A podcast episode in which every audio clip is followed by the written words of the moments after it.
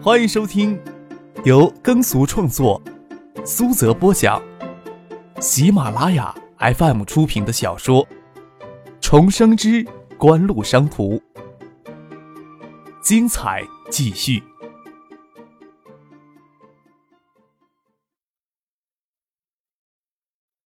第八百一十六集。可惜好景不长，在东海联合钢铁二期工程合作协议即将签约的前夕，也就是最为关键的一次谈判期间，大龙继夫率领的日方谈判组成员在竟然闹出富春阁买春事件，使得双方的关系一下子跌落至了谷底。在徐学平主持下的东海省政府态度坚硬，甚至不惜推翻与新日铁之前所有的谈判成果。新日铁最终不得不将全部更换了谈判组成员，为东海联合钢铁集团提供了低息日元贷款，以促进谈判的顺利进行。二期工程虽然如期上马，徐学平主持的东海省政府却开始努力的消除新日铁在东海联合钢日铁的痕迹。到了李远湖主政期间，这一趋势仍然没有维持下去。以至于锦湖与东海联合钢铁在新天筹建千万吨级钢铁产业基地时，已经完全看不到新日铁的影响力了。从产业布局上看，锦湖的这个决定算是走出了最重要的一步了。田中敏之喜欢茶道，穿着日本传统的和服，给池佐秀藏斟茶道。眼下唯一的疑问就是，锦湖这条小蛇能不能吞下整头大象？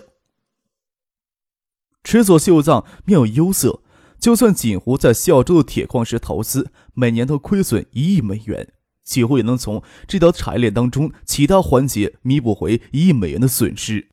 锦湖在南洋海运持股累计超过百分之二十五，在东山钢铁持股超过百分之七十，对东海联合钢铁间接持股超过百分之二十，对东山港复合持股超过百分之二十。锦湖已有了财团的气息。可惜他仍不能掌握三井的大权，不然绝不会像田中敏之那样，更愿意看到锦湖在自己那里自生自灭。大龙继夫早就认定出了锦湖商事联合总裁叶解冰就是富春阁买春事件中出现在现场的人之一。池佐秀藏离开了田中敏之的房间，他就跟着出来，喊住了池佐秀藏：“池佐君你好，我是西铁的大龙继夫。”池佐秀藏颇为疑惑的看着大龙继夫，点点头，说道：“新日铁的大龙君，你有什么事情找我呀？”富春阁买春事件算不上十分的光彩，大龙继夫还是说了出来：“我记得锦湖商社总裁叶解冰当时也在场，或许不像表面上看起来那么巧合吧。”你是说他们早在五年前就有这个宏大的计划了？池佐秀藏问道。你应该有个这个可能。”霸龙继夫说道。“削弱新日铁在东海联合钢铁的影响力，难道不是他们实施这个计划的第一步吗？”嗯，池子秀藏又疑惑了起来。根据他搜集到的情报，张克更像是锦湖的主导者。但是锦湖要在五年前就制定了周密的计划，那时的张克就不可能是主导者。那时锦湖旗下的成员企业都没有什么规模。即使那时的张克在商业天赋已经得到充分体现，但是还是没有实力，自然不可能说服别人以他为主的实施这一计划。到底是怎么一回事呢？池子秀藏也觉得越发的头疼了。魏兰留在珀尔斯陪着丹青过春节，要在春节后等其他人休假探亲员工返回珀尔斯再回国。离开珀尔斯，在香港耽搁了一天，张克他们小年夜才回到了国内。中国还是习惯视春节为一年的开端，也比较注重春节前后的拜年礼节，就怕春节后没有时间，人也懒得动弹。唐静、陈飞荣还有三个小丫头都提前回到了海州，回金山。张克就在北京多留了两天，将该拜访的人都提前拜访到，然后又赶回了建业，留了一夜。张克他奶奶始终不能离开东市老家去新屋过春节，张克也特意回海州走了一趟。有些想着许思，想着总要在春节之前跟他见上一面。之后又与婉晴、芷彤一起赶到了金山。婉晴与芷彤到金山与徐学平、周淑慧夫妇一起过春节，金山也颇为热闹。唐学谦、顾建平、唐静、张毅、孙婷以及许瑞平夫妇都要在金山过春节。张可他们在金山歇了两天，除夕夜那天才与唐静他们分别坐车前往了新武。从金山到建业，再从建业到新吴，已经是全程高速了。抵达建业后，张克就坚持让父亲及随行人员都回到海州去过春节去，他自己开车走高速去新屋就行了。天有些阴，看着像要下雪的模样，已经是除夕夜的下午了。路上的车非常的少，到新屋东阳县境内，雪花就飘飘摇摇的落了下来。看着雪花飘落下来，倒有些让人觉得有些兴奋的。新屋都不知道已经有多少年冬天没有下过雪了。新屋向来都是暖冬的。张可都怀疑新屋以前有没有下过雪。看着雪势，心想这场雪要能持续一夜，明天一早在新屋醒来，看着窗外银装素裹的世界，大概满城的新屋人都会有新鲜感吧。陈宁会不会看着外面银装素裹的世界高兴的尖叫呢？高速路上车很少，这个时间点要么已经赶回家，要么就留在异地过春节。接到他妈妈的电话。知道他父亲在家里吃过中午饭，又赶了出去视察工作了。国内的传统如此，领导人是没有休假权的。刚挂了电话，将耳机摘下来丢到仪表盘上，看着前面有两个人背着过肩的背包，贴着高速路的栏山步行。张克降下车速，看清楚是一男一女。你们怎么在高速路上走呀？张克按下车窗，一股寒风灌了进来。这才看见男人背后背的不是什么包裹，而是用被子裹着一个不小的孩子背在了背上。男人两手还各提着一些破烂的皮质拎包，女人背上则背着一个跟头顶差不多的帆布包，鼓包包的塞满了许多东西，拉链坏了，开口拿针缝着，露出里面或新或旧的衣服来。看他们衣服皱巴巴的样子，像是归家的民工，只是不清楚他们怎么会在高速路上走，心想他们也不至于穷困潦倒的要步行回家吧。那两个人也没有想到会有车子为他们停下来，人给冻得够呛，说话也不利索。男人清着鼻水抹在裤腿间，可能他没有想到天山给挡住新屋境内还这么冷，衣服穿的有些单薄了。女人站出来说道：“之前坐车来着，矮娃在车上吐得厉害，也不知道吃了什么东西，味道有些冲，在车上又发起高烧来，空调车呀又不能开窗，他们都说矮娃得了传染病。”就将我们赶下车来了。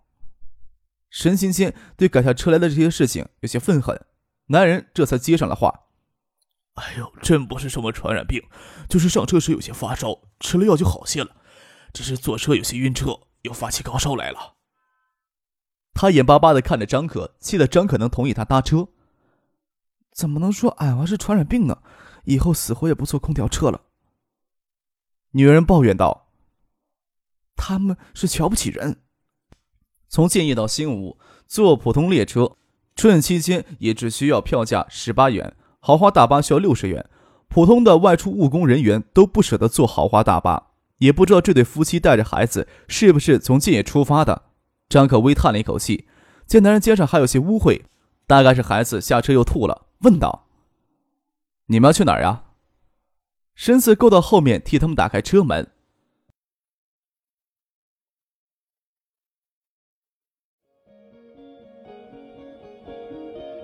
您正在收听的是由喜马拉雅 FM 出品的《重生之官路商途》。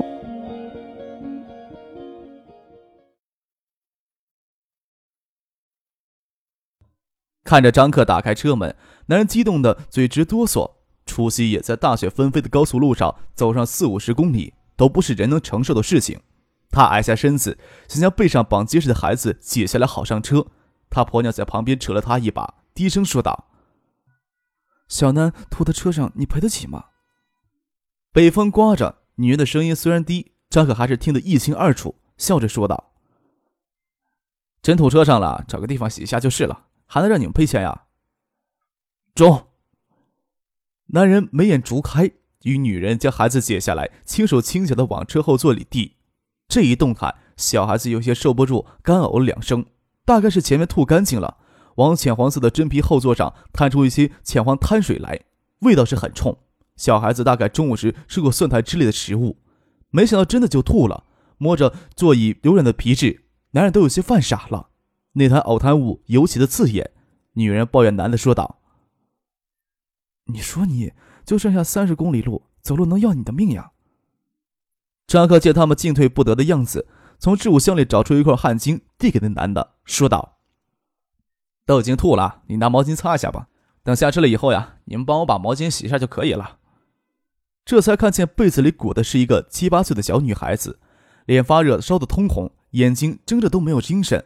张克伸过手去，在她额上探了探，吓了一跳，体温高的厉害，跟男的说道：“你这孩子烧得这么厉害，我先送你们去医院给孩子看一下吧。”离新屋已经很近了，才三十多公里的路程。在车上跟夫妻唠了一会儿家常，就下了高速。这夫妻俩是新吴泾县人，在建业打工，老人身体很不好，他们就很辛苦的将女儿带在了身边，还说起建业要办农民工子弟学校的事情，期望着明年能将女儿送进去读书，就少了这份担心。到了市区，张克就直接开车将夫妻跟小女孩送进了市人民医院。本来就有些发烧。坐车又晕车，给赶下车后又受了凉。小女孩子体温测出来超过四十度，当即就在市人民医院打针挂水。到了新屋就好办了。等小南挂好了水，咱们自己坐车回泾县，不敢耽搁你时间了。男人有些不安的让张克先离开。手机响了起来，张克见是家里的电话，知道拖了这么久没赶回家，让他妈妈担心了。见小女孩子挂水还要好一会儿时间，接了电话便先离开了医院。赶回了市委大院，室外下着雪，天气阴沉沉的。才三点多钟的天空，就像黄昏入夜的情景。没有进市委大院呢，就看到一条路的车停在路边，好些人都堵在大门口，不知道发生了什么事情。张克按着喇叭头到大门口，见警卫看他的眼神有些陌生，他车上又没有通行证，探出头来跟他说道：“我爸呀，是你们市长。”冒充市委书记、市长儿子，这一天又不是你一个。警卫咧嘴笑着说道，伸手挡住车头，不让张可开进去。要进去给谁拜年？我们不敢拦着。不过今年情况有些特殊，不是大院里的车不让进去，谁提东西都不让进去。就是三个老大下的命令，你就不要为难我们这些人了。张可拍了拍脑袋，心想自己只要冒充别人的儿子嘛，拿出手机准备让他妈出来接他，看到顾小梅从里面走了出来。探出头来喊住他：“顾主任。”市政府副秘书长顾小梅就是走出来接张克的，走过来跟警卫员说道：“这位是张市长的儿子，你们将车牌号记下来吧。”跟张克说道：“怎么又换车了呢？”他记得张克上回在新屋开的是奔驰六百，这次却开了一辆保时捷回来。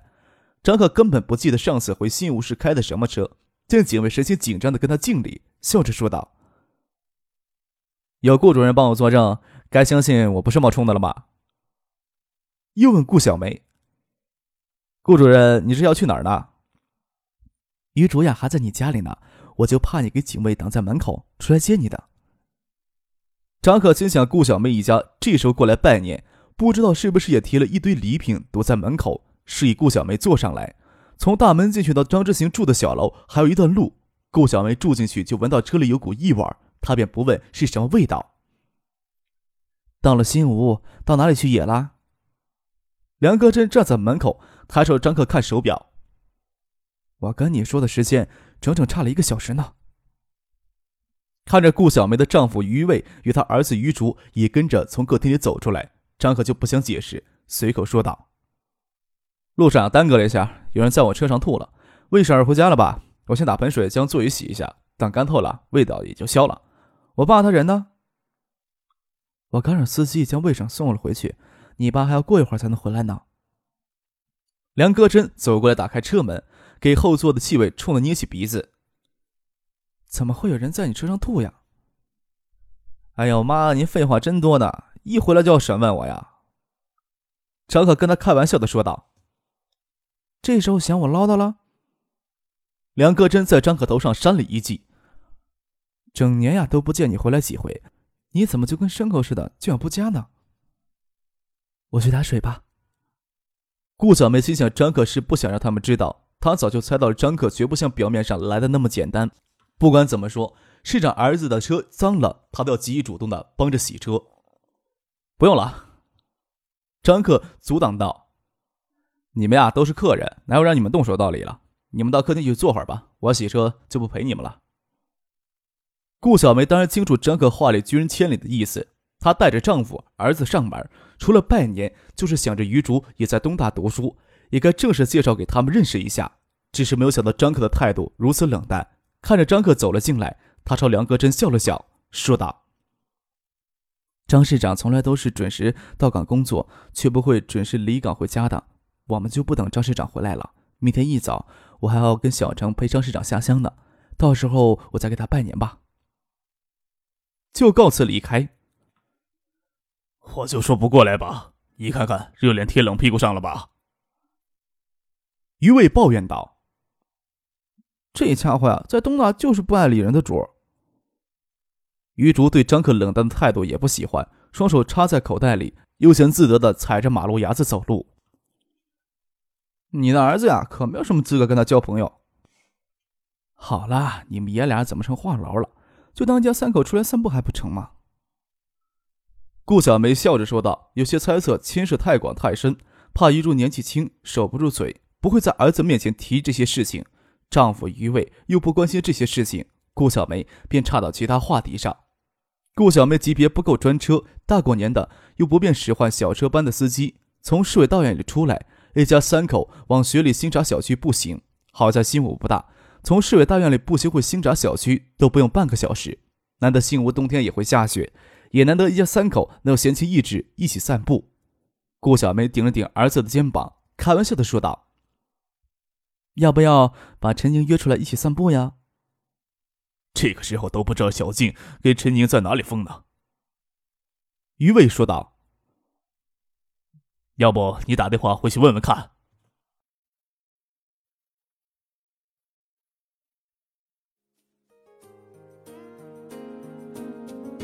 听众朋友，本集播讲完毕，感谢您的收听。